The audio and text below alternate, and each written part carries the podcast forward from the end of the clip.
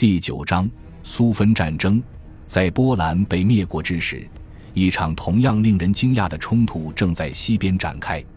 它被称作假战争，而从下列说法来看，更贴切的名称是静作战。世界上最强大的陆军——法国陆军，好整以暇地进入迄今为止人类所构想出的最强防线中，摆开阵势。人多势众，装备精良，给养充足的英国远征军毫无伤亡地乘船渡海。登陆欧洲，并顺利地加入了这座全由军人驻守的固若金汤的壁垒。英法两国精诚合作，迄今为止已保证马奇诺防线免于遭受任何形式的闪电突击，甚至连试探性攻击的威胁都没有。世界上最强大的法国陆军对峙着不过二十六个德国师，却躲在钢骨水泥的工事背后静静坐着。眼看着一个堂吉诃德式英勇的盟国被人消灭，然而不久之后，在真相大白之际，我们将会发现这是顺理成章的。截至十月十一日，英军已有十五万八千人在法国登陆，但是直到十二月九日才出现第一例伤亡。T.W. 弗莱德下士在巡逻时中弹身亡。到圣诞节为止，又有两人战死，而法国陆海。空三军截至此时的总伤亡是一千四百三十三人。另一方面，在九月三日，大西洋海战随着 U 三十号潜艇在多尼戈尔海岸附近击沉雅典尼亚号而拉开序幕。这一战役将会把英国逼到近乎山穷水尽的地步，并且一直持续到地面上的枪声停息为止。空中的战斗则要晚上一天，在九月四日。皇家空军攻击了位于威廉港和布伦斯比特尔的德国战舰，稍后又在德国各地散发了传单。自从莫利内拉之战和扎戈纳拉之战以来，还未曾发生过流血如此之少的战争。十月六日，希特勒提出和平建议，并获得苏联外交人民委员莫洛托夫的声援，不过他的建议被驳回了。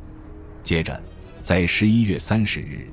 几场出人意料的战事中的第一起爆发，苏联入侵了芬兰。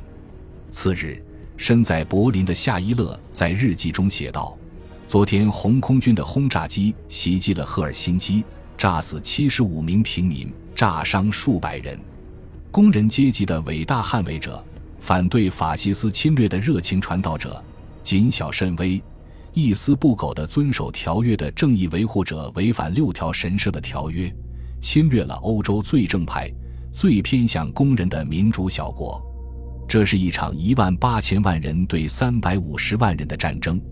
然而，它的持续时间却是波兰之战的五倍以上。苏联军队兵多将广，芬兰军队却人少力单。一边是一百五十万官兵组成的一百个师、九千辆坦克和一万架飞机。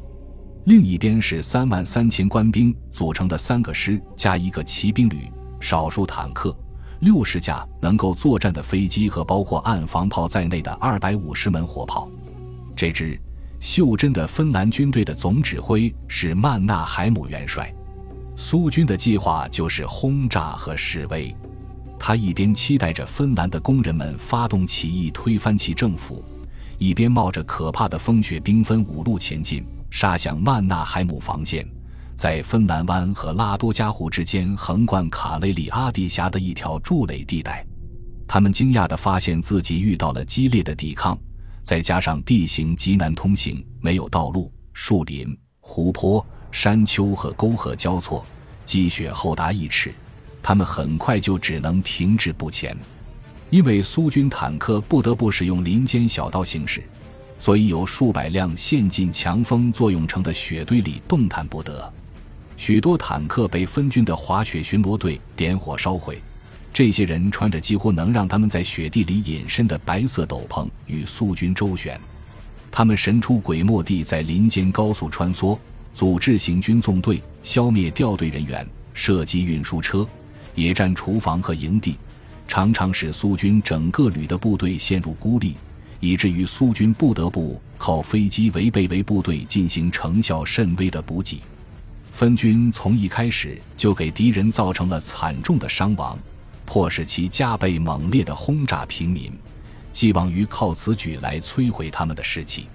如果说杜黑的理论曾经得到过验证，那么就是在此战中了，因为苏军掌握了绝对的制空权。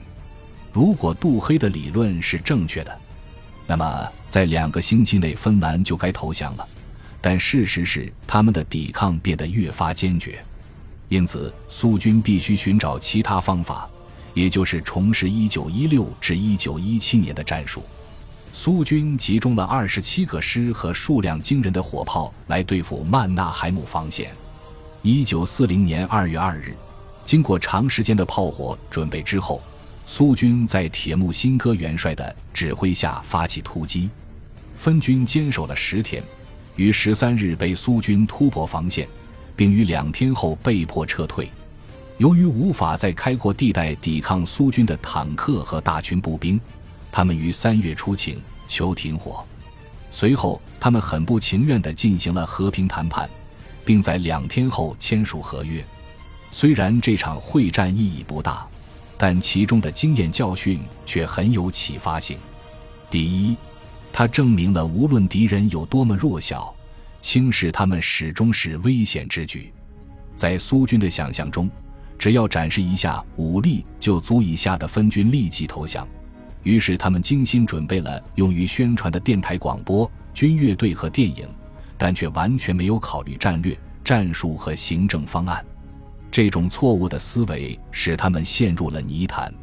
正如希特勒早在《我的奋斗》中指出的：“人类不会为了物质利益牺牲自己，他们愿意为理想而死，而不是为事业去死。”芬兰的理想是自由，而不是马克思主义事业。第二，对那些理智的人来说，这场战争有力地颠覆了杜黑的理论。它证明飞机轰炸和大炮轰炸一样，是缓慢削弱敌人的手段，并不能快速见效。第三，无论武器的威力有多大，如果不能适应地形和气候，那就毫无价值。第四，分军的高机动性和之前德军在波兰表现出的高机动性一样。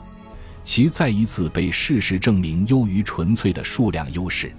最后，考虑到之后发生的事件，这一仗最重要的意义就是暴露了苏军统帅部的昏庸无能。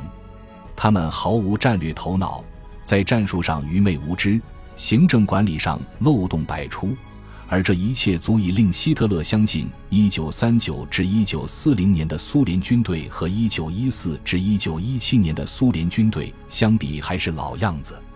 如果连芬兰这么弱小的国家都能够取得这样的战果，那么掌握着第三帝国强大武力的他还有什么做不到呢？